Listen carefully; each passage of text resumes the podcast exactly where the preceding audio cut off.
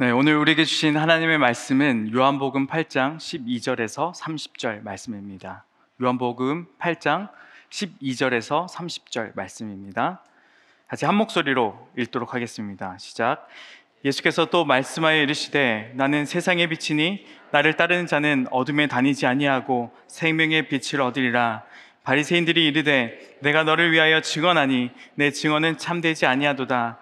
예수께서 대답하여 이르시되 내가 나를 위하여 증언하여도 내 증언이 참되니 나는 내가 어디서 오며 어디로 가는 것을 알거니와 너희는 내가 어디서 오며 어디로 가는 것을 알지 못하느니라. 너희는 육체를 따라 판단하나 나는 아무도 판단하지 아니하노라. 만일 내가 판단하여도 내 판단이 참되니 이는 내가 혼자 있는 것이 아니요 나를 보내신 이가 나와 함께 계심이라. 너희 율법에도 두 사람의 증언이 참되다 기록되었으니 내가 나를 위하여 증언하는 자가 되고 나를 보내신 아버지도 나를 위하여 증언하시느니라. 이에 그들이 묻되 내 아버지가 어디 있느냐? 예수께서 대답하시되 너희는 나를 알지 못하고 내 아버지도 알지 못하는도다. 나를 알았더라면 내 아버지도 알았으리라. 이 말씀은 성전에서 가르치실 때 헌금함 앞에서 하셨으나 잡는 사람이 없으니 이는 그의 때가 아직 이르지 아니하였음이로라. 다시 이르시되 내가 가리니 너희가 나를 찾다가 너희 죄 가운데서 죽겠고 내가 가는 곳에는 너희가 오지 못하리라. 유대인들이 이르되 그가 말하기를 내가 가는 곳에 너희가 오지 못하리라 하니 그가 자결하려는가? 예수께서 이르시되 너희는 아래에서 났고 나는 위에서 났으며 너희는 이 세상에 속하였고 나는 이 세상에 속하지 아니하였느니라 그러므로 내가 너에게 말하기를 너희가 너희 죄 가운데서 죽으리라 하였노라. 너희가 만일 내가 그인 줄 믿지 아니하면 너희 죄 가운데서 죽으리라. 그들이 말하되 내가 누구냐? 예수께서 이르시되 나는 처음부터 너에게 말하여 온 자니라. 내가 너희에게 대하여 말하고 판단할 것이 많으나 나를 보내신 이가 참되심에 내가 그에게 들은 것을 세상에 말하노라 하시되 그들은 아버지를 가리켜 말씀하신 줄을 깨닫지 못하더라. 이에 예수께서 이르시되 너희가 인자를 든 후에 내가 그인 줄을 알고 또 내가 스스로 아무것도 하지 아니하고 오직 아버지께서 가르치신 대로 이런 것을 말하는 줄도 알리라. 나를 보내신 이가 나와 함께 하시도다. 나는 항상 그가 기뻐하신 일을 행함으로 나를 혼자 두지 아니하셨느니라. 이 말씀을 하심에 많은 사람이 믿더라. 아멘. 하나님, 이 시간 우리가 주님의 말씀을 듣습니다. 주의 말씀은 내 발의 등이요, 내 길의 빛이라 하셨사오니, 주님, 이 말씀을 우리가 하나도 땅에 떨어뜨리지 않고 우리 마음밭에 새겨서 이 말씀대로 살아나가기로 결단합니다. 주님의 빛이 우리 가운데 임하는 그런 은혜가 앞으로의 우리 삶 가운데 부어질 수 있도록 주님 인도하여 주옵소서. 살아계신 예수님의 이름으로 기도드립니다. 아멘. 이른 아침에 웅장한 나팔 소리가 들립니다. 어, 유대인들의 최대 명절 중 하나인 어, 초막절이 시작이 되었죠. 초막절의 이제 마지막 끝물이긴 하죠. 초막절이 되면은 어, 전 세계에 흩어져 있던 유대인들이 이제 예루살렘으로 다 모여서 자신들의 과거에 자신들의 조상들과 함께 하셨던 그 하나님을 기억하고 기념하는 그런 시간들을 가집니다. 초막절이라는 이름에서 우리가 알 수 있듯이 초막절이란 어, 이스라엘 백성들이 40년 동안이나 광야 생활하는 그 기간 동안에 하나님께서 그들과 함께 하시고 보호하셨던 그 하나님의 역사를 그리고 그 은혜를 기억하는 그런 시간들인 것이죠. 이른 아침에 제사장들은 실로한 못에서 물을 퍼와서 어, 재단에다가 물을 붓습니다. 왜 그렇게 하냐면 어, 광야 생활하는 기간 동안 하나님께서 반석에서 물을 내셔서 그들을 마시게 하셨던 때를 따라 돕는 그런 은혜를 베푸셨던 그 은혜를 기억하면서 그런 종교 의식을 치릅니다. 어, 지난번에 우리가 함께 나눴었던 예수님께서 초막절 마지막 날에 누구든지 목마르거든 내게로 와서 마시라 라고 말씀하셨던 그 외침은 사람들이 이미 어, 초막절 기간 동안 그런 제사 의식을 통해서 그런 어, 종교 의식을 통해서 하나님께서 물을 주셨던 그것을 한창 기념하며 그 은혜에 젖어 있을 때 예수님께서 그 은혜에 젖어 있는 것을 사용하셔서 하신 말씀이신 것이죠. 또 한 가지 중요한 축제 의식이 있습니다. 뭐냐면 비세 축제를 합니다. 초막절 기간 동안 어, 밤이 되면요 거대한 등불 4개를 켭니다. 그래서 어, 여인의 뜰에서 그 등불을 켜서 온 예루살렘을 비추게 하죠. 그 등불이 너무나 강하기 때문에 멀리서도 그 빛을 볼 수 있었다라고 합니다. 그리고 사람들은 그 불을 들고 이제 춤을 추고 시편에 있는 찬양을 하며 하나님 앞에 영광을 돌리는 그런 행사를 진행을 하죠. 이, 이 등불은요 이스라엘 백성들이 광야 생활하는 기간 동안에 하나님께서 구름 기둥으로 그리고 불 기둥으로 그들의 가는 방향을 인도하셨던 것들을 기념하는 그런 의식으로서 치러지는 것입니다. 그러니까 하나님께서 자신의 길을 인도하시고 보호하시며 하나님께서 늘 함께 하셨다라는 임재의 상징으로서 빛의 축제를 하는 것입니다. 그리고 오늘 본문에서 예수님은 다시 또 자기에 대한 선언을 하시죠. 우리 한번 12절 말씀 한 번 더 읽겠습니다. 같이 읽겠습니다. 시작. 예수께서 또 말씀하여 이르시되 나는 세상의 빛이니 나를 따르는 자는 어둠에 다니지 아니하고 생명의 빛을 얻으리라. 지금 예수님의 이 선언도 마찬가지입니다. 금 등잔대 네 개에 불을 붙여서 밝게 비추고 사람들이 춤을 추고 노래하며 과거에 자신들의 조상들을 인도하셨던 그 하나님의 역사를 기념하고 있을 때 예수님은 내가 바로 그 빛이다라는 것을 증언하고 말씀하시는 그런 모습을 보게 된다는 것이죠.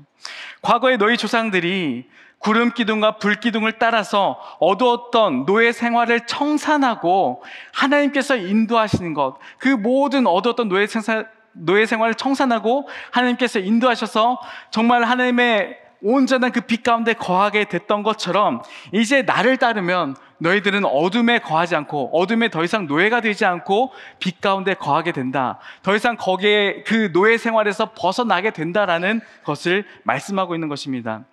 지난주에 8장의 어, 이 가늠한 여인에 대한 본문이 원래 초, 초기 사본에는 포함되어 있지 않았다라는 부분들을 여러분들에게 말씀드렸었죠. 근데 저는 이 본문을 보면서 아, 이래서 이 가늠한 여인의 이야기가 이 본문에 삽입됐구나라는 그런 생각들이 들게 되었습니다.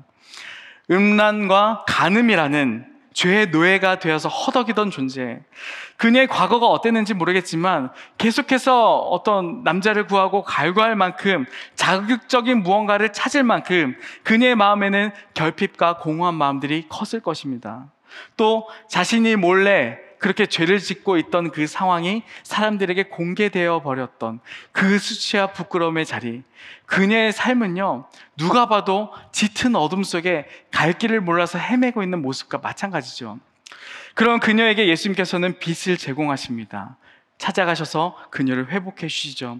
텅 비고 결핍이 가득한 그녀의 심령 가운데 어, 예수님의 생수로 성령의 생수로 적셔 주셨고 또한 그녀의 삶에 밝은 빛이 되어 주셨죠. 아까 애굽에서 노예 생활되었던 것을 해방시켜 주셨던 것처럼 죄에 노예되어 있던 그녀의 삶을 더 이상 이제 죄를 짓지 말라며 다시 한 번 더 기회를 주시는 주님의 빛 대신 모습들을 우리가 보게 됩니다.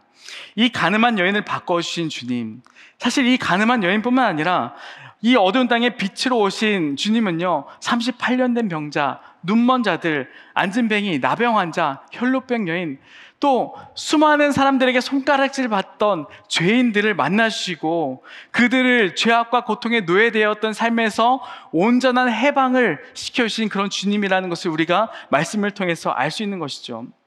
그리고 그들에게 참된 생명을 예수님께서 제공하셨다는 것을 우리가 알 수 있습니다. 여러분들에게는 어떤 눌림이 있습니까? 지금 여러분의 삶을 어렵게 하고 여러분들을 어둡게 하는 그 눌림은 무엇이 있습니까? 오늘 예수님은 이 본문을 통해서 나를 따르라, 나를 따르라. 그리하면 생명의 빛을 얻으리라 라고 말씀하시며 여러분들을 초대하고 계신다는 것입니다. 혹여나 우리 가운데 이런 마음이 있으신 분들도 있어, 있을 수 있을 거예요. 나는 아무 묶임도 없고, 내 삶은 너무나 자유하고, 내 삶은 빛 가운데 있는 것 같이 너무나 안락한데, 편안한데, 라고 생각하시는 분들도 계시죠.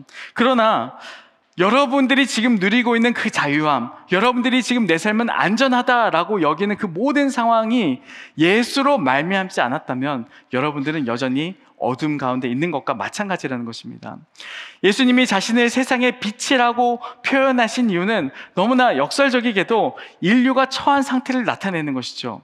빛이 임하지 않은 그 모든 상태가 어둠인 것처럼 예수님이 임하지 않은 모든 인간의 상태는 어둠이라는 것입니다. 빛이 없는 모든 것은 어둠인 것처럼 예수님이 임하지 않는 비록 내가 자유하다라고 생각할지라도 예수님이 없는 그 상태는 모두 다 어둠인 것이죠. 베드로전서 2장 9절 말씀 함께 읽겠습니다. 시작. 그러나 너희는 택하신 족속이요 왕 같은 제사장들이요 거룩한 나라요 그의 소유가 된 백성이니 이는 너희를 어두운 데서 불러내어 그의 기이한 빛에 들어가게 하신 이의 아름다운 덕을 선포하게 하려 하심이라. 성경은 분명히 이야기합니다. 너희를 어두운 데서 불러내어 빛에 들어가게 하신 이 그죠? 내가 아무리 잘 살고 있다라고 생각할지라도 예수 없는 삶은 어두운 삶이라고 지금 이야기하고 있는 것입니다. 그리고 예수님을 믿는 것, 예수 안에 거하는 것을 빛에 들어가는 것이라고 표현한다는 것이죠. 오늘 내가 소유하고 있는 것, 내가 자랑할 수 있는 것, 내 삶을 안정적이라고 우리가 인정하고 내가 안정적이라고 생각하게끔 만드는 모든 이 땅의 모든 것들은 결코 영원하지 않습니다. 지금 여러분들이 예수 없이 안전하다라고 생각한다면 그 안전한 삶이 영원할 수 있다라고 여러분들은 장담하실 수 있습니까? 그 모든 것들은 여러분의 안전을 보장하지도 못하고 여러분들의 영혼의 문제도 보장하지 못하고 여러분의 영원한 삶에 대한 문제를 보장하지 못한다는 것이죠. 내가 아무리 잘 살고 있다라고 할지라도 삶의 죽음과 문제 앞에서 우리는 덜덜 어느 어느 순간 덜덜 떨고 있는 우리 모습들을 사람들의 모습들을 발견하게 될 뿐입니다. 예수 믿지 않는 게 어둠이며 예수 안에 거하지 않는 것, 예수 믿지 않는 것은 내 죄를 해결 못한 것이기 때문에 결코 죄와 사망의 문제에서 자유할, 자유할 수 없다는 것이죠. 예수님은 분명하게 말씀하십니다. 나는 세상의 빛이니 나를 따르는 자는 어둠에 다니지 아니하고 생명의 빛을 얻으리라. 예수님을 따르는 자의 삶에는 반드시 모든 어둠과 불안과 좌절과 염려와 죽음까지도 다 떠나가고 생명의 빛이 임하게 될 것임을 예수님은 선언하고 있다는 것입니다. 이 사실을 여러분들이 반드시 믿으시길 바랍니다. 그런데 당시 유대인들은요, 생명의 빛을 제공할 수 있다. 세상의 빛으로 오신 그 예수님을 곁에서 부딪혀서 알고 있었고 만나고 있었고 대화하고 있음에도 불구하고 그 빛을 누리지 못하고 있죠. 유대인들의 삶을 보면 또 종교 지도자들의 삶을 보면 예수님을 바라보지 못하게끔 무언가가 굉장히 가로막고 있는 것처럼 우리는 느껴질 것입니다. 그 이유를 몇 가지 오늘 본문을 통해서 그리고 초막절 상황을 통해서 좀 살펴보면서 우리의 삶도 한번 점검해 보셨으면 좋겠어요. 첫째는요, 이들은요, 종교 행위에만 집중했습니다. 8장 13절 14절 함께 읽겠습니다. 시작. 바리새인들이 이르되 내가 너를 위하여 증언하니 내 증언은 참되지 아니하도다. 예수께서 대답하여 이르시되 내가 나를 위하여 증언하여도 내 증언이 참되니 나는 내가 어디서 오며 어디로 가는 것을 알거니와 너희는 내가 어디서 오며 어디로 가는 것을 알지 못하느니라. 먼저 이 바리새인들은요 매우 종교적이었습니다. 근데 그게 다였어요. 그 종교적인 게 다였어요.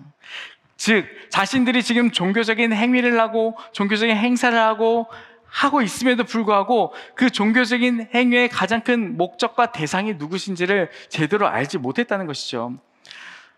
세상의 빛이니 나를 따르는 자는 어둠에 다니지 아니하고 생명의 빛을 얻으리라 라는 이 예수님의 위대한 외침에도 불구하고 이 바리새인들이 믿지를 않아요. 믿기는커녕 예수님께 뭐라고 말하냐면 네 증언은 참되지 아니하도다. 내가 세상의 빛이다라는 이 예수님의 증언에 이들은 네 증언이 참되지 않다라고 오히려 예수님의 말씀을 거절하고 거부하고 있다는 것입니다. 아이러니하게도요, 이들이 지금 초막절 상황이잖아요. 과거 조상들이 광야 생활하는 가운데 반석에서 물을 내신 하나님을 찬양하고 기뻐하고 있었고, 그리고 광야 생활하는 가운데 구름 기둥과 불 기둥으로 자신들의 조상들을 인도하셨던 그 하나님을 찬양하며 빛의 행사를 진행했습니다. 이 모든 것이 누구를 상징하고 있죠? 예수님을 상징하고 있잖아요. 이 모든 것은 다 예수님을 상징하고 있잖아요. 예수님으로 말미암아 성령의 생수가 흘러넘쳐서 우리의 심령을 적시게 되는 것이고 예수님의 밝은 빛을 따라갈 때 죄와 사망의 자리에서 우리가 출애굽하는 출애굽이라는 그 해방을 얻게 될 수가 있는 것이죠. 즉 이들이 하고 있는 모든 명절, 축제, 행사의 모든 내용의 본질은 예수님을 예표하고 있음에도 불구하고 지금 예수님이 내가 그다. 나에게 오면 너희들이 목마르지 않을 것이다. 나에게 오면 너희들이 생명의 빛에 거할 것이다. 너희들이 지금 축제를 하고 있는데 그 대상이 나다라고 지금 이야기를 하고 있음에도 불구하고 알지 못한다는 거. 자신들이 지금 그 행사를 하고 있음에도 뭘 하고 있는지도 모른다는 것입니다. 축제의 본질이신 분이 오셔서 지금 함께 계심에도 불구하고 축제가 아무리 화려하게 진행된다고 한들 본질이신 분과 동떨어진다면 그 축제가 도대체 무슨 의미가 있겠습니까? 그들이 아무리 화려하게 이 축제, 명절의 기간을 보내고 하나님을 찬양하고 과거에 임하셨던 그 하나님을 기념한다라고 해도 본질이신 분이 오셔서 말씀하는데도 깨닫지 못한다면 그게 도대체 무슨 의미가 있냐는 것이에요. 여러분, 저는요, 이들이 아무리 그렇게 축제를 했어도, 아무리 그렇게 물의 축제를 하고 빛의 축제를 했어도 이들이 그 축제가 끝나고 다시 삶으로 돌아갔을 때 그의 삶은 별로 변화된 게 없을 것이라 확신합니다. 그의 삶은 다시 죄의 자리로 갔을 것이고 다시 묶임의 자리, 어둠의 자리로 갔을 것이라 확신합니다. 왜냐하면 예수님이 빠진 종교 생활은 결코 우리 삶 가운데 빛을 제공할 수가 없는 것이죠. 여러분, 우리도 마찬가지입니다. 우리가 신앙생활 하면서 너무나 많은 집회도 가고, 너무나 많은 수련회도 하고요. 너무나 많은 부흥회도 하고, 그걸 못하더라도 우리는 열심히 있게 주의 성수를 합니다. 제가 한 번은 수련회를, 어, 학생들을 데리고 갔을 때, 이제 수련회 끝나고 나서 한 학생에게, 어, 이번 수련회 은혜 많이 받았어. 그러니까, 아, 전도사님, 아, 완전 스트레스 풀렸어요. 이렇게 말하는 거예요. 은혜 많이 받았어? 근데 완전 스트레스가 풀렸대요. 뭐예요? 화려한 조명과 화려한 그 콘서트와 알고 있는 유명한 그런 찬양 가수들이 왔을 때 그것을 보면서 함께 뛰고 기뻐하고 그 분위기를 즐긴 것으로 끝났던 그의 삶. 그 아이가 변했을까요? 똑같아요. 변한 게 없어요. 여러분, 우리가 아무리 예배를 하고 아무리 우리가 부흥 집회를 따라다니고 아무리 우리가 어떤 종교적인 행사와 내가 좋아하는 어떤 찬양 집회를 간다고 한들 그 속의 목적이 내가 어떤 분위기를 즐기는 것과 내가 뭔가를 누리는 것이 아니라 그 속의 목적이 예수님을 만나길 원하는 게 아니라면 그 속의 목적이 예수가 아니라면 그것은 결코 여러분의 삶을 바꿀 수 없습니다. 그 어떤 종교 생활도 그 무엇도 예수가 빠지면 껍데기에 불과하다는 것이죠. 유대인들은요, 초막절에 진행되는 모든 퍼포먼스에 도취되어 있었습니다. 그러나 그 본질의 의미를 발견하지 못했어요. 그것처럼 만일 우리가 이 자리에서 예배할지라도 또한 다른 장소에서 예배할지라도 그 예배의 화려함과 그 예배의 무언가에 예수님 외에 다른 것에 우리가 도취되어 있다라면 그 속에는 결코 빛이 없고 그 속에는 결코 생명이 없는 것입니다. 둘째, 이들은요, 내 생각으로 하나님의 일하심을 제안하고 있었어요. 8장 13절에서 18절 말씀 함께 읽겠습니다. 시작. 바리새인들이 이르되 내가 너를 위하여 증언하니 내 증언은 참되지 아니하도다. 예수께서 대답하여 이르시되 내가 나를 위하여 증언하여도 내 증언이 참되니 나는 내가 어디서 오며 어디로 가는 것을 알거니와 너희는 내가 어디서 오며 어디로 가는지를 알지 못하느니라. 너희는 육체를 따라 판단하나 나는 아무도 판단하지 아니하노라. 만일 내가 판단하여도 내 판단이 참되니 이는 내가 혼자 있는 것이 아니요 나를 보내신 이가 나와 함께 계심이라. 너희 율법에도 두 사람의 증언이 참되다 기록되었으니 내가 나를 위하여 증언하는 자가 되고 나를 보내신 아버지도 나를 위하여 증언하시느니라. 나는 세상의 빛이니라 라고 말씀하시는 그 예수님의 말씀에 바리새인들이 네가 너를 위하여 증언하니까 네 증언은 참되지 않다라고 표현을 하죠. 그러니까 예수님의 어떤 다른 것에 대해서 트집을 잡을 게 없으니까 이들은 어, 구약 시대에 있었던 그 율법의 말씀을 가지고 예수님을 공격을 합니다. 구약의 율법은요, 어, 살인이나 어떤 중한 범죄를 지었을 경우 한 사람의 증인으로 되지 않고 두 사람 이상의 다수의 증인을 요구하죠. 다수의 증언을 요구하죠. 그리고 예수님은요, 그 바리새이들이 그렇게 공격해오는 주장을 듣고 너희는 인간적 기준으로 판단을 하고 있다라고 반박을 합니다. 또한 예수님은 자기 혼자서 자신을 판단하는 것이 아니라 나를 보내시니 즉 하나님이 나와 함께하고 있으며 나와 내 아버지가 나를 증언하기 때문에 너희가 가진 율법적 기준에도 나는 틀리지 않았다. 나는 부합된다 라고 이야기를 하고 있는 것입니다. 자, 그러니까 이들은 어떻게든 예수님의 그 모습들을 반박하고 싶은 거예요. 자, 8장 19절 함께 읽겠습니다. 시작. 이에 그들이 묻되 내 아버지가 어디 있느냐? 예수께서 대답하시되 너희는 나를 알지 못하고 내 아버지도 알지 못하는도다. 나를 알았더라면 내 아버지도 알았으리라. 이들은 결국 예수님에 대해서 반박하지 못하고 예수님이 아버지에 대해서 이야기하니까 네 아버지가 어디 있냐라고 이야기를 하죠. 네 아버지가 어디 있냐라는 질문에 예수님이 말씀하십니다. 나를 알았더라면 누구도 알았다고요? 아버지도 알았으리라. 나를 알았더라면 아버지도 알았으리라. 나를 알면 하나님도 알았다는 것이에요. 여러분, 예수님이 이 땅에 오셔서 하셨던 그 일을 볼 때 우리가 봐도 그렇잖아요. 하나님의 아니고서는 말이 안 되는 일들이 너무나 많이 일어났습니다. 예수님이 이 땅에서 오셔서 하셨던 일들을 볼 때 예수님과 하나님이 함께 계신다라는 것을 매칭시키지 않고서는 이해되지 않을 법한 일들이 너무나 많은 거예요. 그래서 니고데모도 밤중에 찾아가서 이야기 하잖아요. 예수님, 당신이 하나님께서 보내신 분이심을 나는 압니다라고 표현을 하는 것처럼 예수님께서 이 땅에 오셔서 하셨던 그 일들을 그들이 제대로 봤으면 예수님과 함께 하시는 분이 하나님이라는 사실을 그들이 알 수밖에 없을 텐데 그들은 예수님을 제대로 알지 못했고 그로 인해서 하나님의 역사가 자신들 삶 가운데 일어나고 있다는 것을 깨닫지 못하고 있다는 것입니다. 너무나 답답한 부분이죠. 이미 예수님께서 오셔서 하나님의 역사를 이뤄가고 있는데 니고데모는 발견했는데 이들은 발견하지 못하는 거. 오늘 본문 속 이스라엘 백성들은 초막절에 진행되던 그 행사를 바라보면서 뭘 떠올렸겠습니까? 초막절 행사를 바라보면서 아 하나님이 우리 민족 가운데 이런 역사를 베푸셨지 아 하나님이 우리 민족 가운데 이런 기적들을 베푸셨지 우리 다시 잊지 말자라는 그런 다짐하지 않았겠어요? 즉 과거에 자신들에게 역사하셨던 그 하나님 반석에서 물을 내시고 구름 기둥과 불 기둥으로 그들을 인도하여 주셨고 신발이 해지지 않게 하시고 만나와 매출하기를 보내셔서 그들을 먹게 하시고 등등 하나님의 권능과 역사들을 그들은 떠올리고 기억했을 겁니다. 이 초막절 기간 동안에.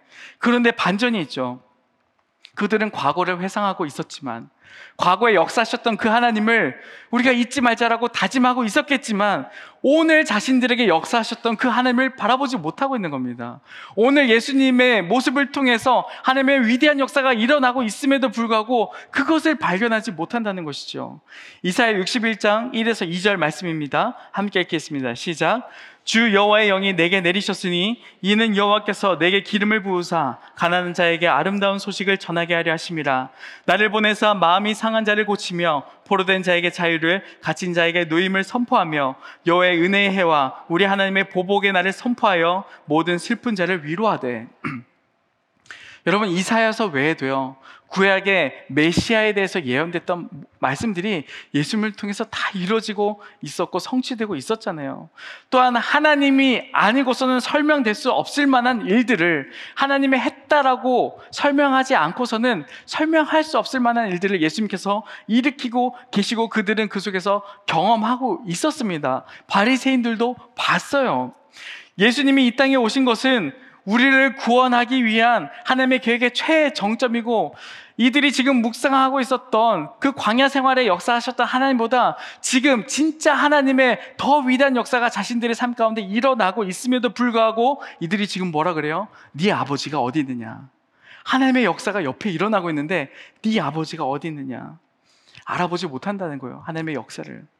그들에게 있어서 하나님의 역사는 오늘 자신들의 삶의 곁에 있는 것이 아니라 과거, 과거 자신들의 조상들에게 그 역사 속에만 머물러 있다는 것이죠. 그 이유가 뭐죠?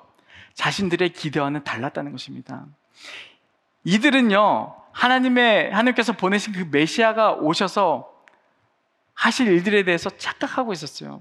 이들은 묶였던 자, 자가 자유케 되고 앉은뱅이가 일어나고 눈먼 자가 눈뜨게 되고 정말 죄인들이 회복하게 되고 그런 하나님의 역사에 대한 역사에 대해서는 관심이 없습니다. 이들이 바라던 메시아상은 딱 하나밖에 없어요. 로마의 압제에서 해방시켜줄 그 메시아를 찾는 거. 지금 하나님의 역사가 일어나고 있음에도 불구하고 자신들은 자기들이 세운 그 메시아에 대한 기준을 품어놓고 그것만 기대하고 있었던 그 모습들을 보게 된다는 것입니다. 하나님이, 하나님의 기대와 그들의 기대는 달랐던 것이죠. 하나님은 죄악으로 인해서 이 땅에 발생된 모든 억압과 근심과 죄책과 아픔과 등등 죄에 허우적대는 우리를 구원하시고자 하는 것이 하나님의 뜻인데 이들은 전혀 다른 것을 바라보면서 하나님의 역사가 언젠간 이루어지겠지. 과거에 일하셨던 하나님이 언젠가는 우리 조상 때처럼 또 일어나겠지라고 생각하고 초막절 행사를 진행하고 있다는 것. 예수님이 그들을 보면서 다시 선언하십니다. 내가 빛이다. 나를 따를 때 너희들이 참 생명의 빛을 얻을 수 있다. 나를 통해서만 나를 통해서 일하시는 그 하나님을 너희들이 봐야 된다라고 이야기를 합니다. 그럼에도 그럼에도 누구로부터 예수님이 누구로부터 왔는지 인지하지 못하는 그들을 향해서 예수님은 너희를 너희는 나를 알지도 못하고 내 아버지도 알지 못한다. 즉 무슨 말이에요? 너희는 하나님을 알지 못한다 라고 예수님이 선언하고 있다는 것입니다. 지금 여러분의 삶은 어떻습니까? 우리는 신앙생활 열심히 하고 있죠. 우리도 이 가운데 또 모태신앙으로서 열심히 어릴 때부터 신앙생활을 해오셨던 분들도 많을 겁니다. 그러나 그럼에도 혹시나 하나님의 역사가 내 삶과는 동떨어져 있는 과거의 어떤 성경 속 이야기 정도로 아니면은 우리 믿음의 선배들의 그런 간증 속에 있는 우리 부모님 세대, 우리 할머니, 할아버지 세대에 있는 그런 간증 속에 있는 정도로 우리가 여기고 있지는 않습니까? 하나님의 역사를 나와는 동떨어져 있는 것으로 여기지는 않냐는 것이에요. 마태복음 28장 19절에서 20절 말씀입니다. 함께 읽겠습니다. 시작. 그러므로 너희는 가서 모든 민족을 제자로 삼아 아버지와 아들과 성령의 이름으로 세를 베풀고 내가 너에게 분부한 모든 것을 가르쳐 지키게 하라. 볼지어다 내가 세상 끝날까지 너희와 항상 함께 있으리라 하시니라. 하나님이 내 삶 가운데 존재하시는가? 하나님이 내 곁에 존재하시는가에 대한 의무심, 의구심을 품은 분들께 말씀드립니다. 하나님은 반드시 여러분의 삶 가운데 함께 하십니다. 하나님은 반드시 지금 여러분의 곁에 계십니다. 하나님은 지금 이 자리에도 여러분 곁에 서서 함께하고 계시다는 것이에요. 왜요? 내가 세상 끝날까지 너희와 항상 함께 있으리라 약속하셨잖아요. 약속하셨잖아요. 지금 예수님은 자신의 영이신 성령으로 여러분들과 함께하고 계십니다. 어쩌면 바리새인들처럼 하나님께서 내 삶에 역사하시는 방법과 방향을 다르게 내 나름대로 다르게 세워놨기 때문에 여러분들이 하나님을 못 느끼고 어둠에서 허우적거리고 있는 줄도 모르겠어요. 그들은 로마의 압제에서 풀어줄 그 메시아만 찾고 있으면서 어둠에 헤맸던 것처럼 우리도 내 삶에 일어날 그 하나님의 역사를 정말 하나님의 뜻을 구하지 않고 내 나름대로 세워놓고 하나님이 내 삶 가운데 임하지 않는다라고 생각하고 있는지 모르겠습니다. 우리는 보통 언제 하나님이 없다라고 하죠. 상대적으로 내가 가난하다고 느낄 때, 몸이 아플 때, 집안에 어려움들이 생길 때 등등 내 삶에 일어나는 여러 어려움 속에서 우리는 하나님이 없다라고 생각합니다. 아니요. 하나님을 제대로 아는 사람은 그렇게 표현하지 않습니다.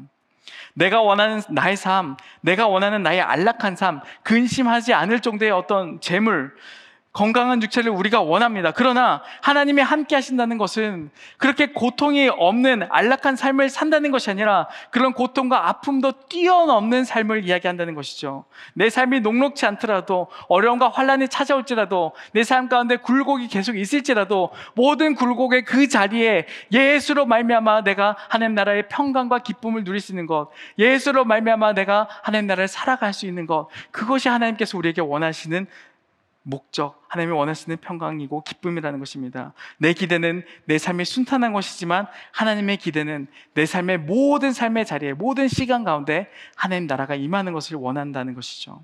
8장 20절 말씀 함께 읽겠습니다. 시작. 이 말씀은 성전에서 가르치실 때 헌금함 앞에서 하셨으나 잡는 사람이 없으니 이는 그의 때가 아직 이르지 아니하였음이로라. 어 예수님께서 이 말씀을 헌금함 앞에서 하셨다라고 하죠. 이 헌금함은요, 어, 여인의 뜰에 있었습니다. 여인의 뜰은 어, 성전 외곽 쪽에 있었는데, 즉 뭐냐면 여인의 뜰에는 어, 온갖 종류의 사람들, 여인들도 함께 다 오갈 수 있는 유동 인구가 너무나 많은 곳이었습니다. 지금 그곳에서 예수님이 이렇게 도전적인 선포를 하고 계신데 성경에 보면 아무도 그를 잡는 자가 없었다라고 표현하죠. 왜냐하면 그의 때가 아직 이르지 않았기 때문이라고 표현합니다. 저는 이번에 이 말씀을 묵상하면서 이 말씀이 너무나 제 마음 가운데 은혜가 됐어요. 뭐예요? 아직 그의 때가 이르지 않았다. 십자가의 때가 아직 이르지 않았다라는 것을 의미하죠. 이게 무슨 말일까요? 그들은 전혀 인지하지 않고 초막절을 진행하고 있었고 초막절 행사를 하고 있었지만 하나님은 계속해서 우리를 구원할 계획을 진행하고 계셨다는 것입니다. 그의 때가 아직 이르지 않았다. 지금 초막절에 예수님의 이 외침은 그의 때를 준비하는 그 과정 가운데 있었고 예수님이 잡히지 않았던 것은 그의 때가 준비되어 있기 때문에 잡히지 않았다는 것이죠. 그러니까 이들이 종교 행사를 하고 천막절 진행을 하고 있는 동안에도 하나님은 그들 가운데 침묵하셨던 게 아니고 하나님이 살아, 사라지셨던 게 아니고 그들 가운데 역사하셔서 그들 가운데 그들을 정말 죄에서 구원할 그 십자가의 완벽한 구원의 복음의 계획들을 하나님께서는 계속 진행하고 계셨다라는 그런 의미인 것입니다. 즉, 하나님이 부재 중이거나 쉬고 계시지 않았다는 것이죠. 하나님은 하나님의 열심으로 그들 곁에서 계속 일하고 계셨다라는 것입니다. 당시 유대인들의 기대와는 달랐지만 그들의 삶 속에서 하나님의 구속 사역이 여전히 진행 중이었던 것처럼 여러분의 평범한 일상 가운데 하나님은 계속해서 여러분을 향한 하나님의 계획들을 진행하고 계시는 줄 믿습니다. 내가 생각한 모습으로 나타나지 않을지 몰라도 하나님은 여러분을 구원하기로 작정하셨고 내가 생각한 것보다 더 하나님의 강한 권능과 능력으로 여러분들과 함께하고 계심을 여러분들이 믿으시길 바랍니다. 어떤 환경일지라도 어려운 환경일지라도 하나님이 여전히 내 삶 가운데 일하고 계신다는 것 하나님의 그 구원의 손길을 우리가 붙들고 하나님이 나를 붙들고 계심을 우리가 믿음으로 바라볼 때 우리는 어떤 상황에서도 좌절하지 않을 수 있습니다. 하나님이 붙드시기에 내가 여기서 망하지 않을 것이다. 하나님이 붙드시기에 나는 여기서 무너지지 않을 것이고 다시 일어날 수 있다. 하나님의 그 붙드시는 손길을 바라볼 때 우리는 그 빛 가운데 거할 수 있다라는 것이죠. 세 번째로요. 이들은요, 이 세상의 시선으로 예수님을 이해하고 해석하고 바라봤죠. 8장 21절에서 27절 말씀 함께 읽겠습니다. 시작. 다시 이르시되 내가 가리니 너희가 나를 찾다가 너희 죄 가운데서 죽겠고 내가 가는 곳에는 너희가 오지 못하리라. 유대인들이 이르되 그가 말하기를 내가 가는 곳에는 너희가 오지 못하리라 하니 그가 자결하려는가? 예수께서 이르시되 너희는 아래에서 났고 나는 위에서 났으며 너희는 이 세상에 속하였고 나는 이 세상에 속하지 아니하였느니라. 그러므로 내가 너에게 말하기를 너희가 너희 죄 가운데서 죽으리라 하였노라. 너희가 만일 내가 그인 줄 믿지 아니하면 너희 죄 가운데서 죽으리라 그들이 말하되 내가 누구냐? 예수께서 이르시되 나는 처음부터 너에게 말하여 온 자니라. 내가 너에게 대하여 말하고 판단할 것이 많으나 나를 보내신 이가 참되심에 내가 그들에게 들은 그것을 세상에 말하노라 하시되 그들은 아버지를 가리켜 말씀하신 줄을 깨닫지 못하더라. 자 유대인들과 이 예수님의 대화가 계속해서 이어지죠.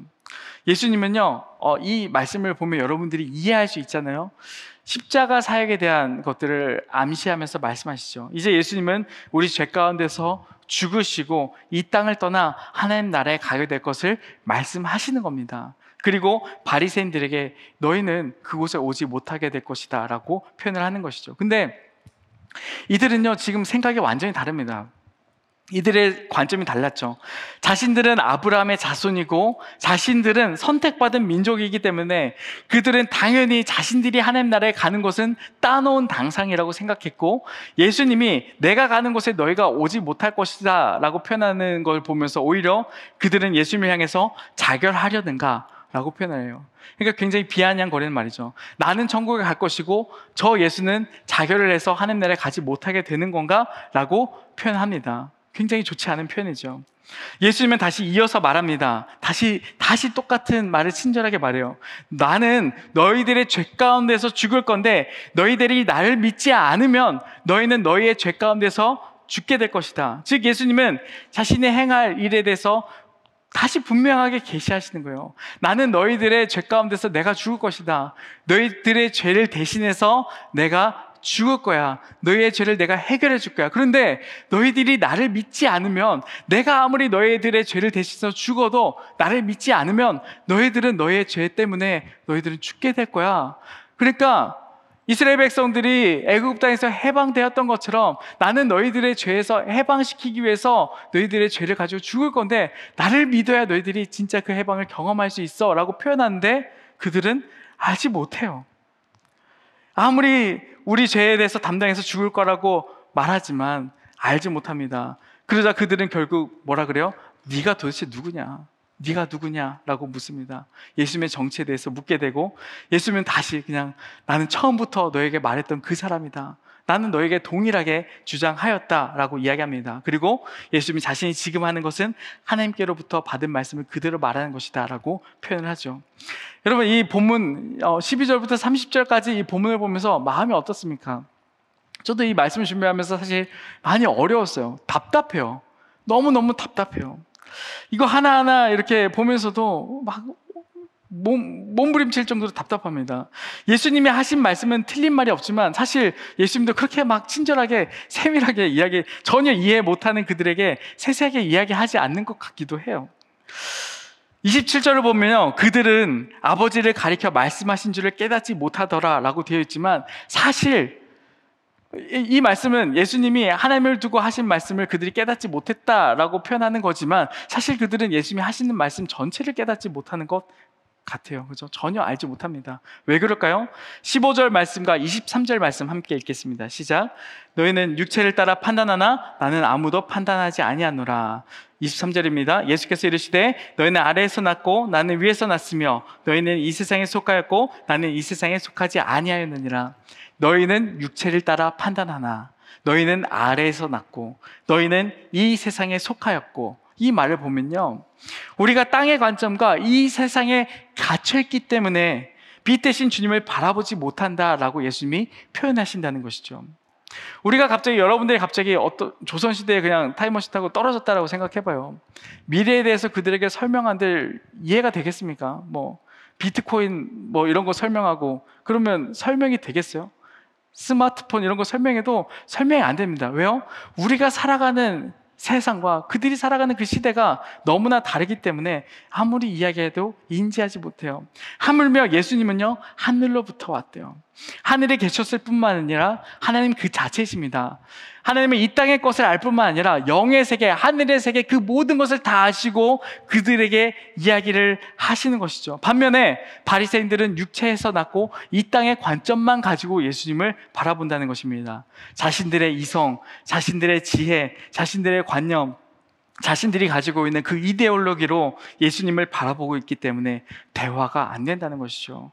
사실 우리도 마찬가지입니다. 여러분, 예수 그리스도의 그 이 성경에 있는 이 말씀들은요, 나의 이성과 나의 지혜들로 이해가 안 되어지는 부분들이 사실상 너무나 많습니다. 나의 이성과 나의 지혜, 이 세상의 것들로 하나님을 이해하고 하나님을 담아내기에는 너무나 큰 한계가 많습니다. 결국 바리새인들이 예수님의 생명의 빛을 바라보지 못하고 못 누리고 있었던 이유는 뭐냐면 이 땅의 이성과 이해에 갇혀 있었기 때문이라는 것이죠.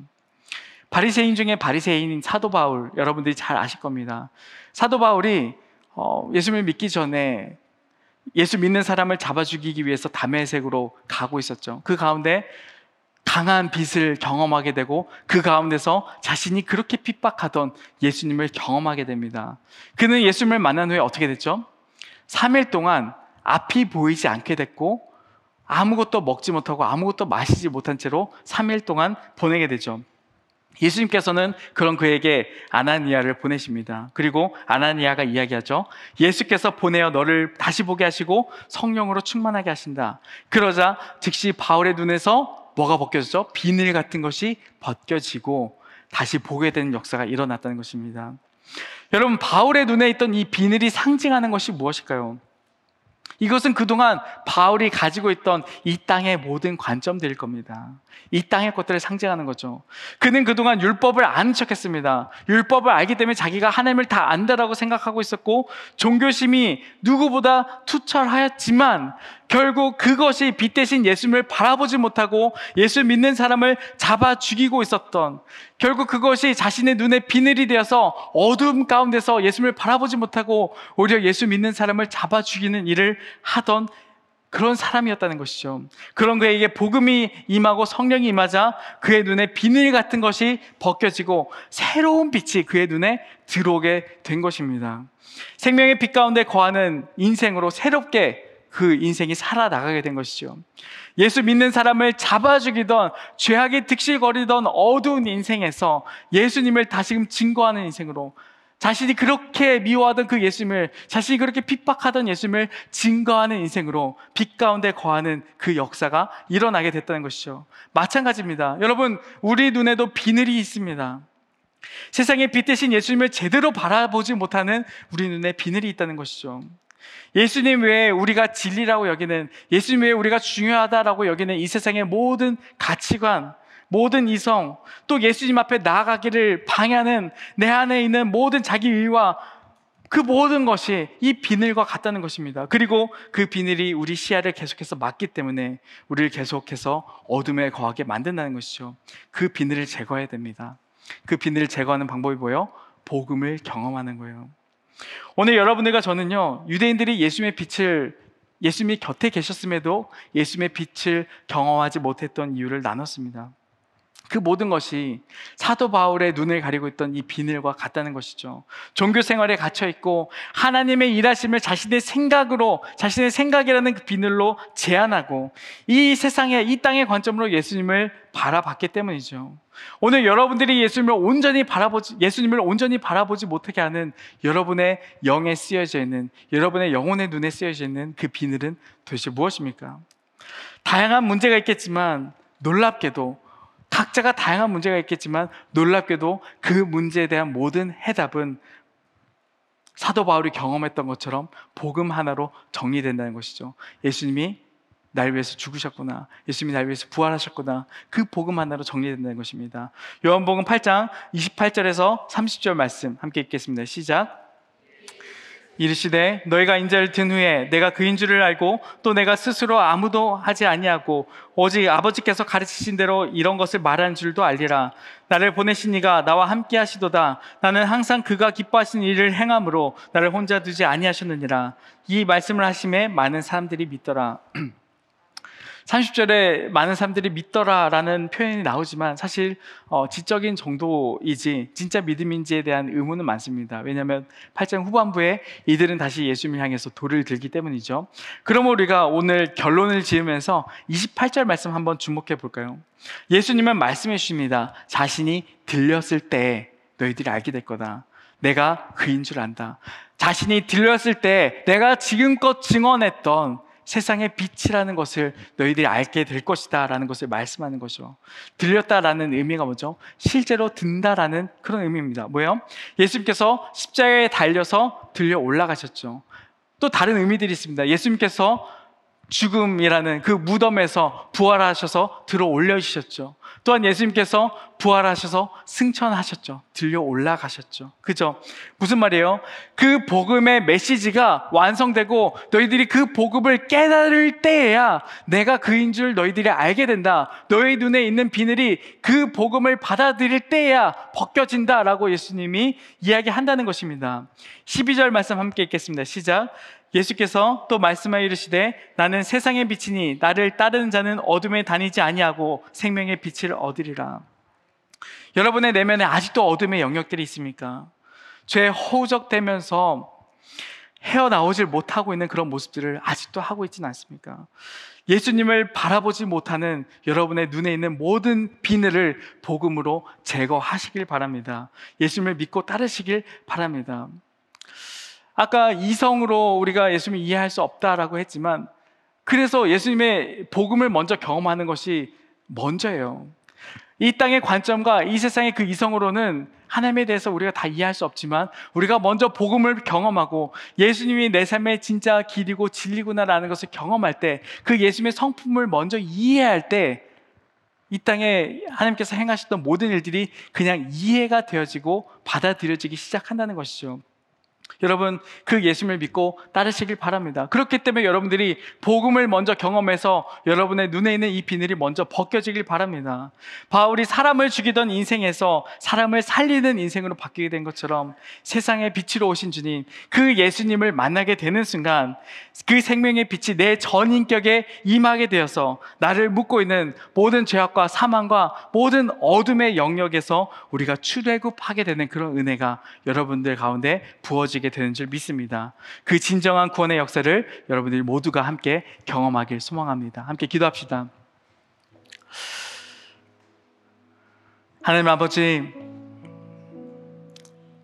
우리 눈에도 아직도 비늘이 있습니다. 주님, 내 생각으로 하나님의 일하심을 계산하고 있고, 내 생각과 내 이성에 갇혀서 땅의 것들로 하나님의 일하심을 제어하며 막고 있음을 우리가 바라봅니다. 주님, 그래서 우리가 예수 그리스도의 복음이 너무나 필요합니다. 빛 대신 주님의 그 은혜가 우리 가운데 너무나 필요합니다. 복음으로 말미암아 우리 눈에 있는 이 비늘이 다 벗겨지게 하시옵시고 우리를 위해서 죽으신 예수님 정말 우리의 길이 되시고 우리를 위해서 우리의 죄를 모든 죄를 담당하셔서 우리를 이 죄에서 해방시켜실 출애굽시켜실 그 예수님을 온전히 따라 나가게 되는 역사가 우리 가운데 임하게 하여 주옵소서. 우리의 이 어둠에서 생명의 빛으로 인도하실 그 주님을 우리가 기대합니다. 그 주님을 믿고 따라 나가는 결단이 우리 삶 가운데 있게 하여 주옵소서. 살아계신 예수님의 이름으로 기도드립니다. 아멘.